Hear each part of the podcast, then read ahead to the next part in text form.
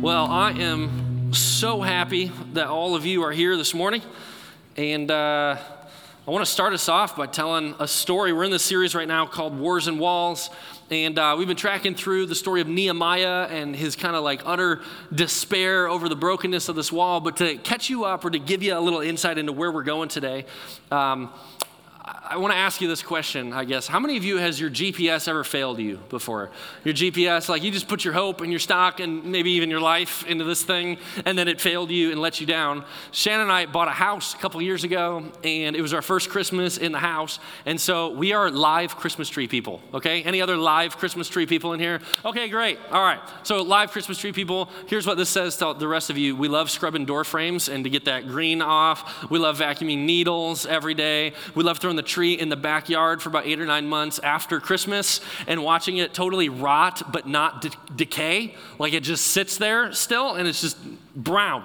Um, so that's us, right? Can I get an amen from the Christmas tree people? Amen. We love it. It's a blast, right? So we went and uh, Shan's parents invited us to go Christmas tree hunting right? Sounds like this excursion, like bring a gun. No, we brought our own axe or our own, not an axe, a saw, sorry.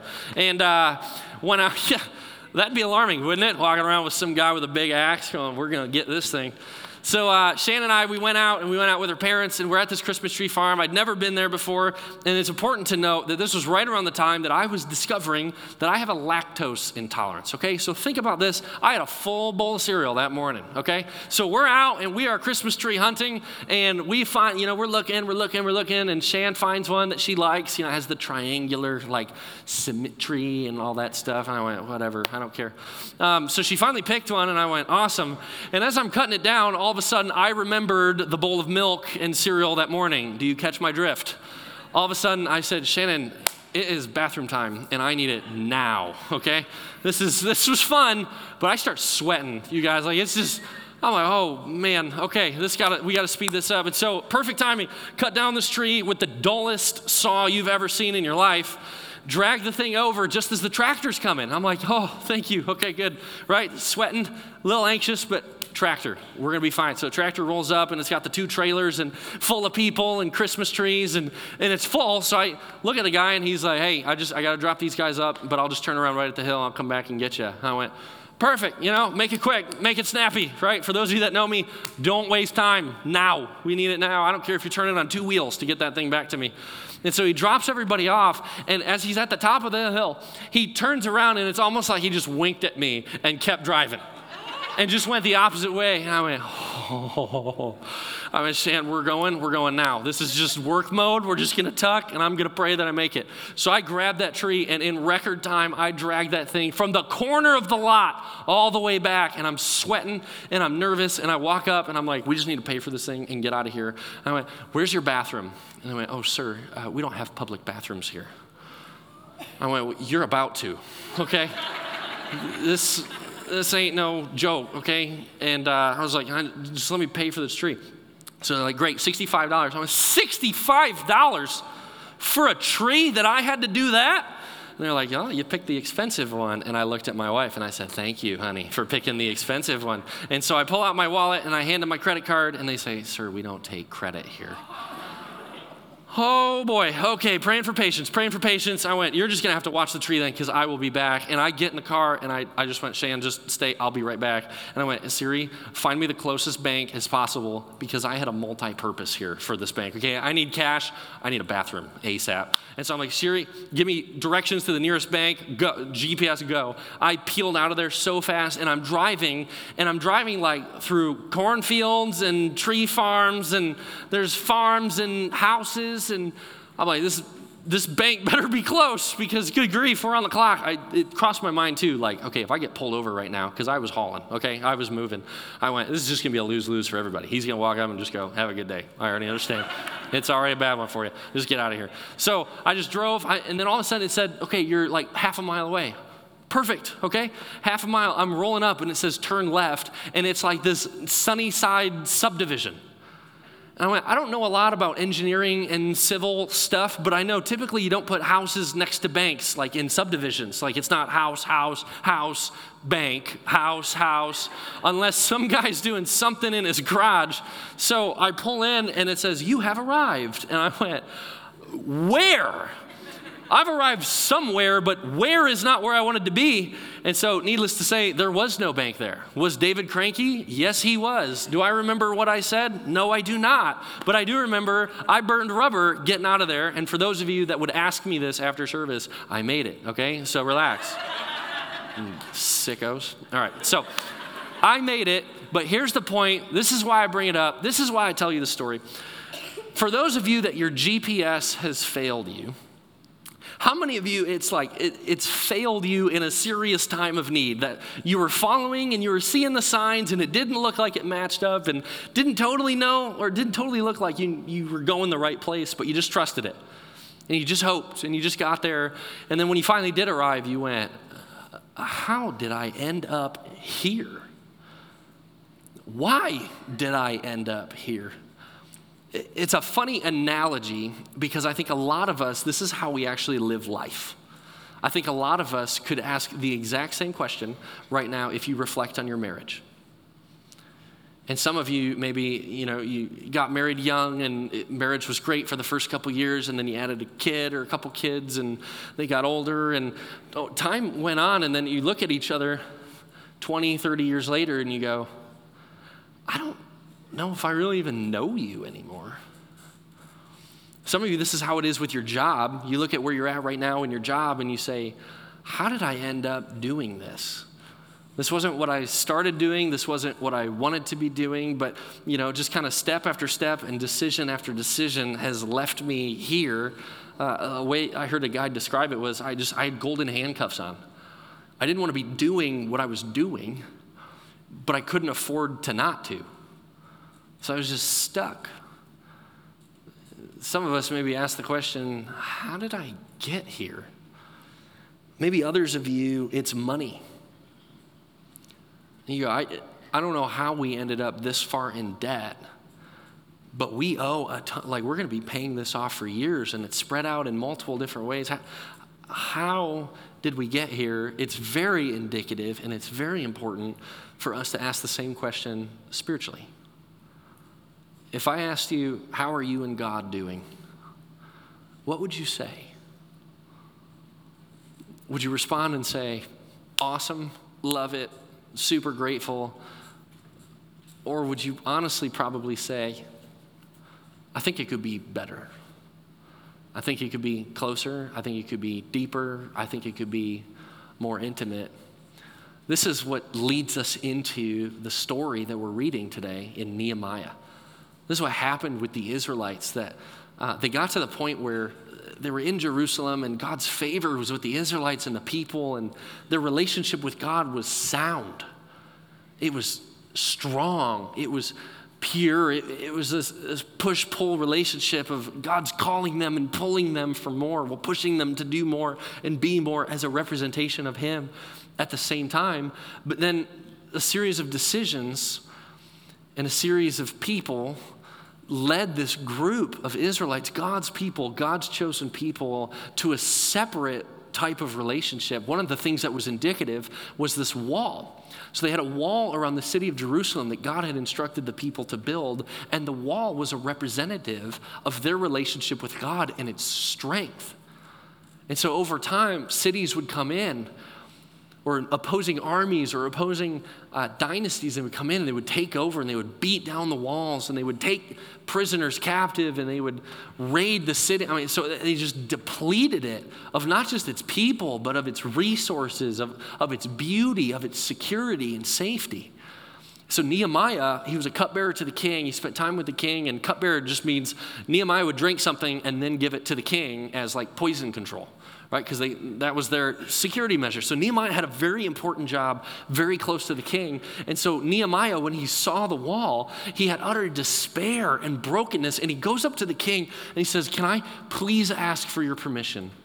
To go back to my city, to go back to Jerusalem, and to lead my people to rebuild this wall. And the king says, Sure. and I'll give you resources to do it. I'll give you the army to do it. I'll, I'll go. Go do it, and you have my favor. So Nehemiah goes and he begins rebuilding the wall and calling the people that are there to something greater and saying, It's not just about the wall. We don't just want to rebuild this wall. What we want to do is rebuild our relationship with God. So for a lot of us, we've never been to the Middle East, we've never been to Israel or Jerusalem. We may have never seen the wall or the magnitude of this wall. So I wanted to show you a couple pictures. This is Jerusalem, current, present day. And so you can kind of see the lower third of your screen. Uh, there's a wall that runs across, and then also on the left side of the screen, um, this is a big wall, and so we're pretty zoomed out, but let me show you just a little bit deeper. So as you get closer, you can see the sun change, and you can see the shadow running along the wall in the city of Jerusalem. But I want to give you like an idea of actually how big this thing is. So we're going to zoom in again, and you can see that there are people down below. This is a big wall. It's a big project, and then as if you're about to touch it, this is what it looks like. Is that beautiful or what? I mean, it's, it's huge. Here's just a, a marvel moment for you. Think about this that there weren't cranes, there weren't skid steers, there weren't bulldozers, there weren't earth movers. There, this was done by hand. And to boot, this was rebuilt in 52 days. Wow. Can you imagine? So Nehemiah leads this huge project. And it's not just about rebuilding the walls, because when he showed up, he didn't just see broken walls, he saw broken spirits.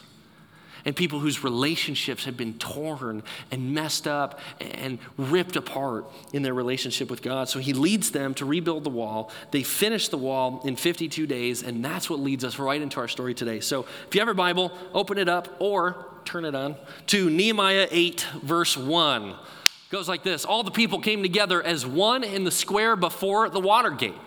They told Ezra, the teacher of the law, to bring out the book of the law of Moses, which the Lord had commanded for Israel.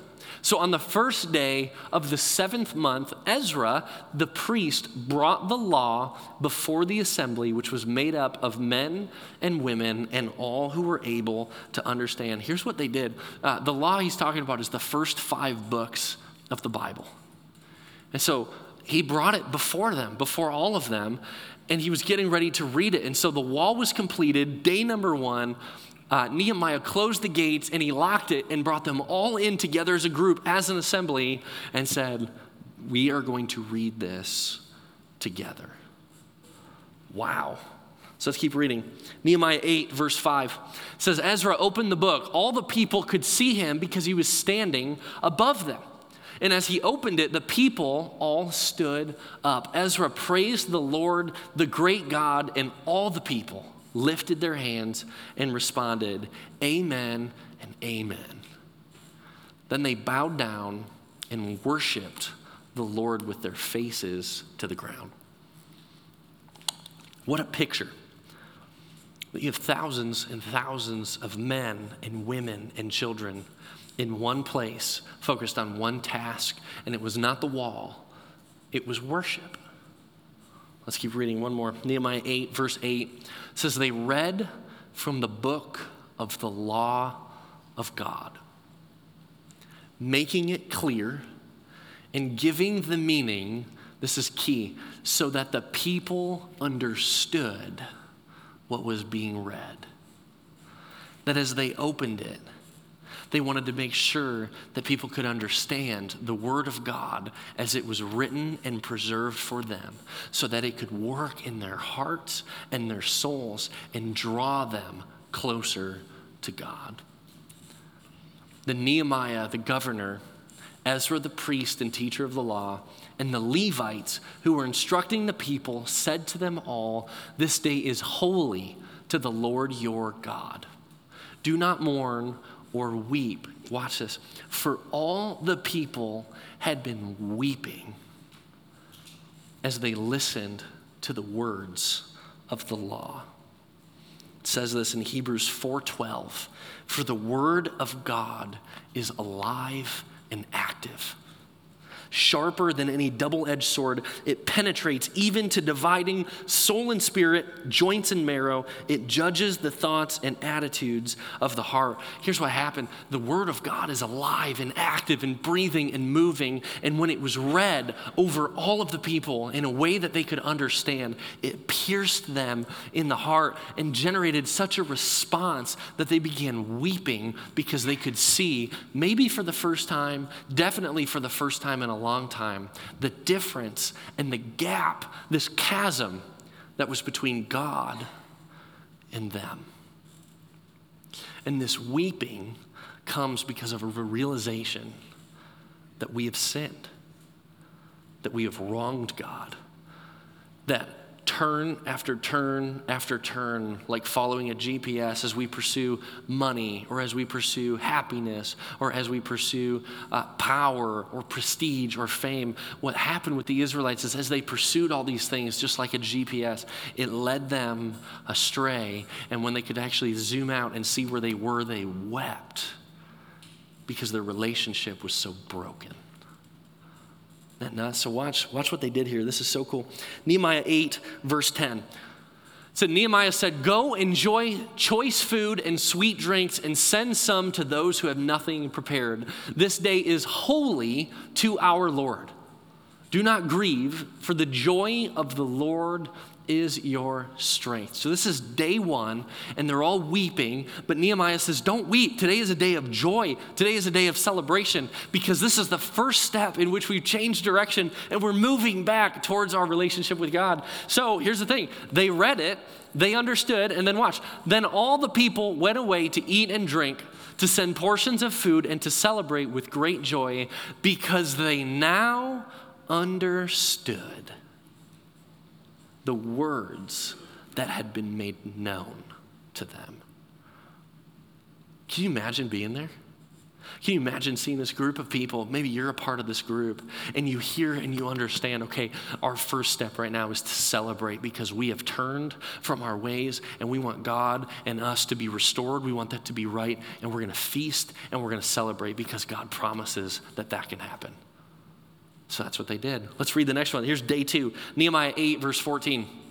It says, They found written in the law, which the Lord had commanded through Moses, that the Israelites were to live in temporary shelters during the festival of the seventh month. Why would they have to do that? This is going back and this is Nehemiah reminding them too that when they were in Egypt, the Israelites were in Egypt and they were held captive by the Egyptians and they suffered and they toiled and they worked because they were in slavery. And God drew them out of Egypt and saved them. He rescued his people and he brought them into the wilderness where they lived in temporary shelters. So, day two, when they read this, this was for them to remember the faithfulness of God that he led them by a pillar of fire and a pillar of cloud.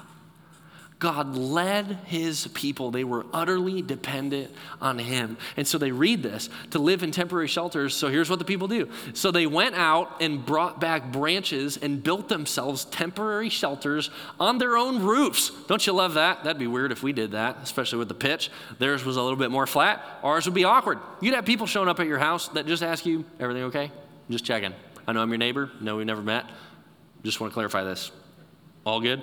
So, in their courtyards, in the courts of the house of God, in the square by the water gate, and the one by the gate of Ephraim, here's what I want you to see. They read, they understand, they go do. They read, they understand, and then they go do it. So here's what it says in verse 18. It says they did this day after day after day after day after day after day. From the first day to the last, Ezra read from the book of the law of God. They celebrated the festival for seven days, and on the eighth day, in accordance with the regulation, there was an assembly. Wow. Talk about a directional change for the people of God. And it says they did this over and over and over and over and over and over and over. And here's what they didn't know.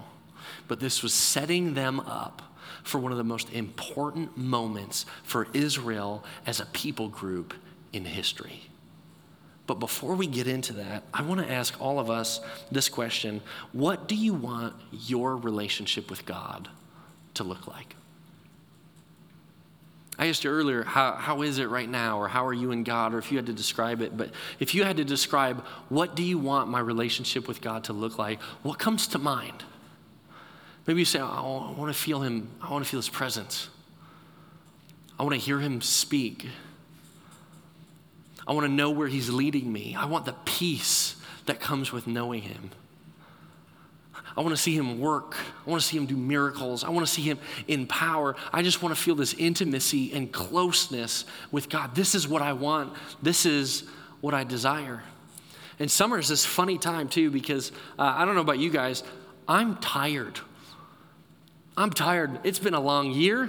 It's been a long season. And so, summer, it just tends to be that a lot of stuff slows down. School is off. Events even slow down a little bit. Work requirements. And so, how easy is it for me or for any of us here to say, you know what? I just need a break from my relationship with God for a little bit? To me, it just feels like one more thing on top of it. And so, a lot of us, the temptation is to pull back from church, to pull back from reading, to pull back from prayer, to pull back from a Christian community like a small group. I just, I want to pull back. I just want to take a break and take a breather. And this is, I'll just be honest with you, for me and my journey in my walk with the Lord, it has been easy for me to skimp on time with God in my Bible or praying or small group, everything I just named this is me. And here's the danger of that to let off the gas doesn't mean we recharge and refresh and reorient ourselves with God. What it means is it sets us up for even deeper and more powerful failure. That it opens us up to attack, and it opens us up to vulnerability and it opens us up. God doesn't want us to take a break from Him. Here's what many of us need to do. And if you're writing this down, write this statement down. God doesn't need us to pull off on the gas. What He needs us to do is turn the steering wheel. Because just like a GPS, sometimes we just start driving in the wrong way, and many of us don't realize it or don't figure it out until it's too late. So I want to ask you this true question. Um, I'm going to throw this picture up on the screen here. How many of you uh, actually use a map on a regular basis or have used a map in the last four weeks, not a GPS? Okay, so about eight of you. All right, and you guys don't have smartphones yet? Is that how that works? Not yet. Just kidding. Just kidding. So here's the thing um, most of us, the reason why most of you didn't raise your hand is this is a little old school. Is it not? It's a little bit harder. It requires you to look at the whole picture and to find out where you are, there's not like this little blue dot that just like glows and says, Here you are. I just want to make your job even easier. Here you are. You're still here. And it just updates. You can stay here for 10 minutes. I'm just going to keep up. Oh, you moved over? Look at that. It moved over too. GPS, right? Here's the other one. We'll throw GPS. How many of you are GPS fans, right? Come on. GPS fans, smartphones. I don't want to hear, okay, the dialogue about iPhone, Android. I don't care. Stick with me. GPS. Can we agree? GPS. So, yes. Thank you. Okay, so GPS, because I'll hear about it.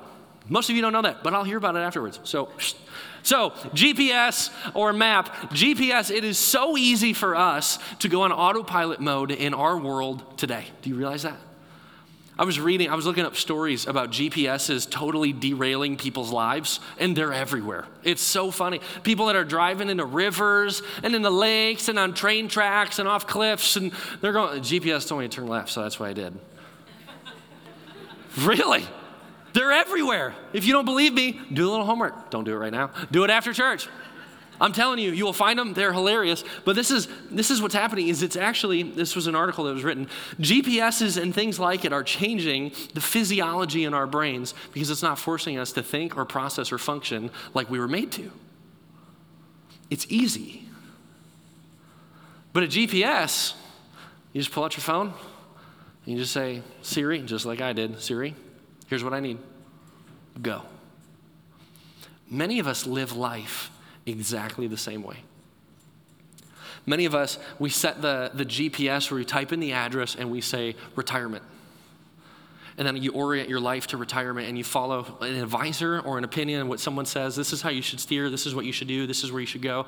Others of us do that with jobs. Okay here's the job that you want someday. Here's like the, the track or the career path that you got to get on. Some of you maybe it's relational or it's family or it's marriage and you just say here's the destination. Here's what i want to go. And then you just follow some sort of you follow books or you follow uh, opinions or advice or advisor and we just follow and it changes constantly and many of us don't realize realize that we're so far off track from where we want to be until it's too late. Here's the most important part because we can talk finances or marriage or family, but all that at the end of the day doesn't matter, especially if your relationship with God isn't on track.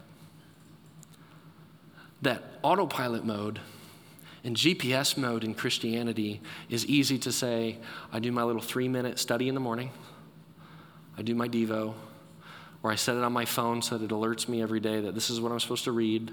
I pray as I need to or as I find time. I come to church every week and I just trust them to tell me what my next step is, like a GPS would.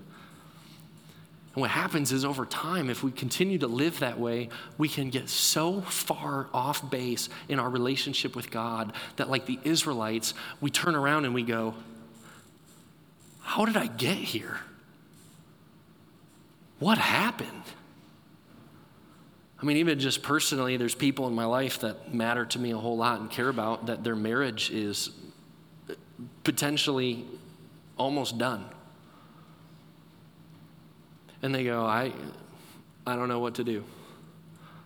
I don't know how it happened. I don't know how we got here after 30 years of marriage. So it's not just a year one, year two. It, it's a, we've watched relationships with God deteriorate. We've watched relationships with others deteriorate. We've watched relationship with church and Christian community deteriorate, and it has just chipped away and eaten at their lives.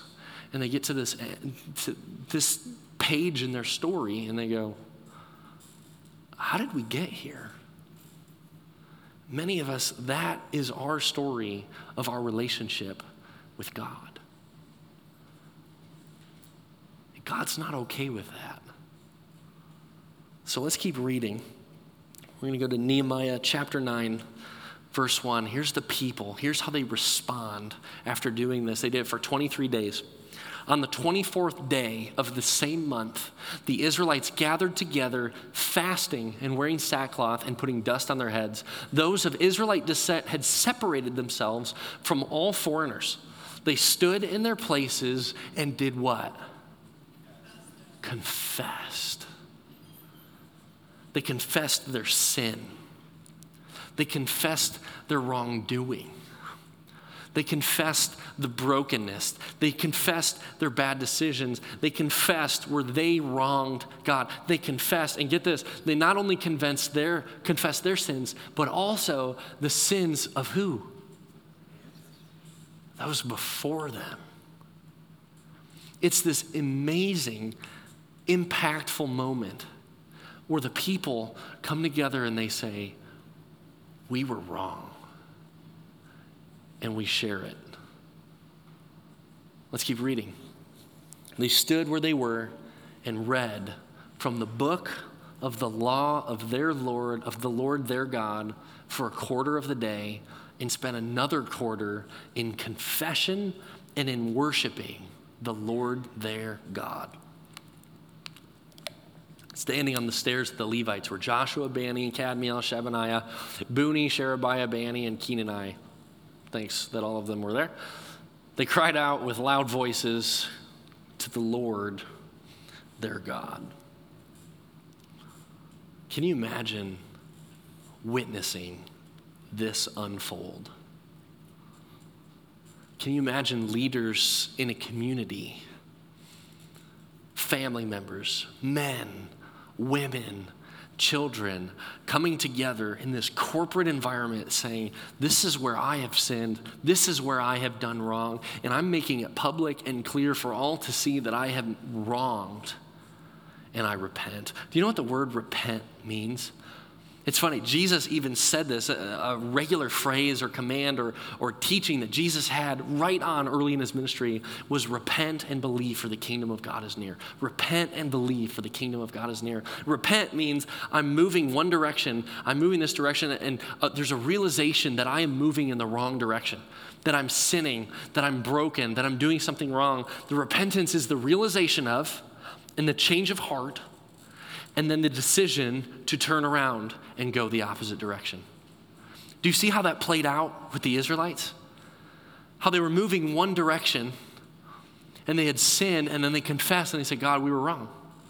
After we've spent time in your word, after we've read, after we've studied, after we understood that we were wrong, we had a change of heart, but then we also changed direction. Love this statement true repentance requires a change of heart and a change of direction. That if we want to experience God for who He is, we must not only have a change of heart and a desire, God, I want a closer relationship with you. I want to add more time for you in my day. I want my life to be more surrendered. Not only do we have to decide that and change in our heart, but then we also have to make the decision to move in that direction. And here's what God promises if you move towards me, even just one step, I will flood your direction. Just one step. Just give me something. Just move a little bit, and I promise you, I will overwhelm you with my presence and with my goodness and just everything that we sang about today with my faithfulness that regardless of you and decisions you've made or sin you've done or whatever it is, I will meet you and overwhelm you and forgive you because even when you're not faithful to me, I will be faithful to you. For a lot of the guys that were here, uh, are here today. Uh, we did a men's retreat a couple months ago in February, and I just have to tell you, for the rest of you, we haven't talked about this much from stage, but the men's retreat was probably one of the most impactful moments in my journey with the Lord, and especially here at Frontline, uh, that I can remember. And we had about 79 guys that showed up for this men's retreat. And it was a two day retreat. And we basically just, we did four teachings. And we had a lot of fun and shooting potato guns and playing sports and all that stuff. But the, the teaching, the meat part of it was we just want to talk about who is God and who are we? Who is God? Who are we? And we got to the end of our uh, retreat. It was at night. It was probably around 11 o'clock at night. And we had this, this big, beautiful room. The guys here, you probably remember big, beautiful room, and we had a fire going, and the lights were off. And I had talked to our leaders ahead of time. I had 35 leaders on this thing. And I said, Here's what we're going to do I have a little carpet square right up front, and we're going to invite every man to come up and to stand on that carpet with a note card that he can write whatever. And the thing that's weighing him down or burdening him, the sin that's in his life, we're going to give every man an opportunity to stand on that carpet, to read that sin out loud to everybody and say, I'm putting this to death. I don't want to live live in the power of my flesh. I want to live in the power of the Holy Spirit. And so I said to these 35 leaders, this is going to be the hardest thing I've ever asked anybody, especially a group this size, to do. Would you please go first? And they all said, Yes, resounding yes. We're excited to, can't wait. So that night, there we are, the lights are off, the fire's going, and I get up and I say, Here's what I'm going to invite you to do. I want you to experience the freedom that God offers that comes through this little package called confession. I want to invite you to come up and to stand on this carpet and experience the gift by just releasing something that you've held on. And do you know I could not finish giving instructions before a mob of them walked right over to the table and grabbed a pen and grabbed a note card, and I couldn't get out of the way soon enough because one after one they came up and they said, Here's my sin and I'm putting it to death.